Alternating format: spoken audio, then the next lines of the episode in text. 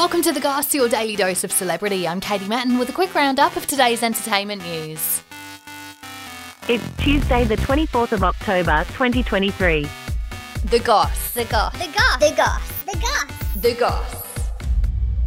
Victoria Beckham is going to star in her own docu-series following the success of Beckham on Netflix. Everybody has like a not a fat friend. I don't mean a, a sort of uh, you know sort of more normal. The show will follow her journey from being a Spice Girl to running her own fashion brand.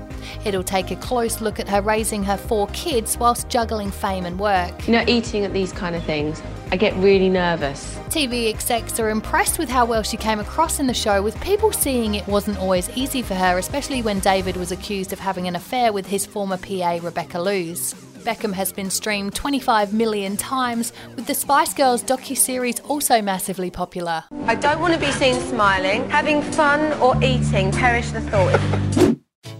Harry and Meghan are said to be running out of cash, with it thought they'll be selling their $14 million Montecito mansion and moving to Malibu. The couple stepped down as senior royals back in 2020 to be financially independent, signing Netflix and Spotify deals worth millions of dollars.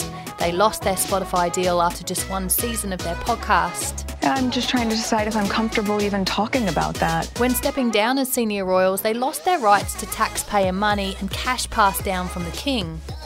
It's thought Meghan is thinking about releasing her own tell all book, with them struggling to pay their huge security bill. And Britney Spears has shared a cryptic message on Instagram telling followers she'll see them in hell.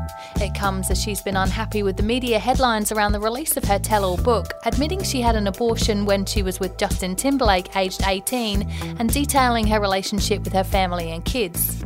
She admits in the book that she cheated on JT with her choreographer Wade Robson. Britney says her book isn't meant to offend anyone and that she's using it to wipe the slate clean and move on with her life. Follow us, like, rate, and subscribe wherever you get your podcasts, and that's the goss for today. See you again tomorrow. A Podshape production.